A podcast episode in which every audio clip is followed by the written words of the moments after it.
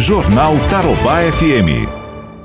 Olha só, gente, o Tribunal Regional Federal da Quarta Região, o T R F quatro, confirmou a sentença de primeiro grau da ação civil pública que foi movida pelo Ministério Público Federal, determinando que seja permitido o registro de veículos adquiridos com isenção de I P I ou I C M S, em nome dos representantes legais dos portadores de deficiência nos casos em que a aquisição tenha sido financiada com recursos exclusivos dos representantes, ou seja, dos representantes dessas pessoas portadoras de deficiência.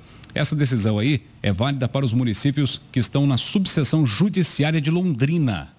Eu vou falar sobre esse assunto com o procurador da República aqui de Londrina, doutor Luiz Antônio Cibin. Doutor Cibin, muito bom dia, um prazer em ouvi-lo aqui na Tarobá. Bom dia, Fernando, bom dia, ouvintes. O prazer é, é todo meu. E estou à disposição aí para esclarecer quaisquer dúvidas e falar sobre essa ação que beneficiou, está beneficiando uma parcela enorme assim, de, de pessoas que se encontram nessa situação e tinham seus direitos obstruídos pelo Detran. E essa decisão do tribunal, doutor, vem corroborar, né? vem é, ratificar aquilo que o senhor já havia é, conseguido em primeiro grau, né? Quando moveu aquela primeira ação. Quando foi a primeira ação e o que, que motivou aquela ação, doutor? Então, aquela a ação que nós movemos, isso foi é, em meados de dois mil e sete, em dois mil e dezessete, perdão, em, em junho mais ou menos, é, foi promovida em decorrência de pais, de pessoas, representantes legais de pessoas com deficiência, que estavam enfrentando uma dificuldade na hora de revender os veículos já adquiridos com a isenção legal do, dos impostos, né? é, do I P I e do I C M S. Quando iam revender, o Detran alegava que essa revenda precisava de um alvará judicial. É, a extensão dessa decisão, doutor, é, é claro que por dever de ofício, a gente sabe que o Detran, por ser um órgão vinculado ao governo, ele sempre recorre, né, até a última instância para tentar reverter essa situação. Mas quando nós temos aí uma decisão já é, proferida pelo tribunal, onde se pressupõe que um colegiado tenha decidido, é, a, a probabilidade dessa decisão ser mantida em instâncias superiores é muito grande, não?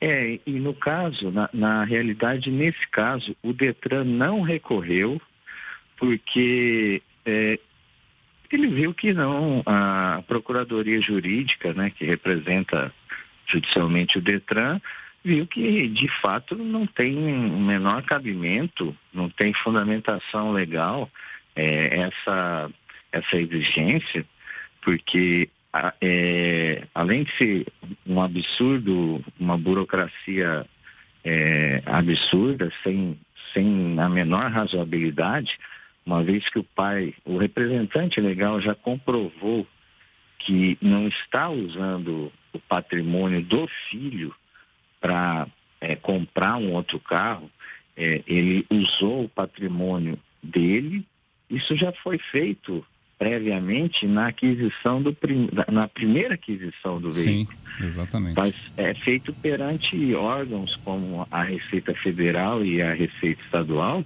num processo extremamente minucioso, com laudos médicos, com é, declaração de imposto de renda, e aí o Detran exige isso tudo de novo, depois, e ainda via judicial, é uma, uma é um disparate, assim, é, é, tanto que nem recorreram, a decisão transitou em julgado hum. e agora não tem, é, não tem recurso, recurso mas... algum, não Mesmo. tem recurso nenhum. E nós somos intimados a semana passada dessa decisão e a, e a importância da comunicação às pessoas, né, que se encontram nessa situação, uhum. é muito grande, porque é, não tem como, como a gente é, notificar uma por uma. Sim, né? Verdade. Aí entra o trabalho muito importante da imprensa nessa divulgação, né?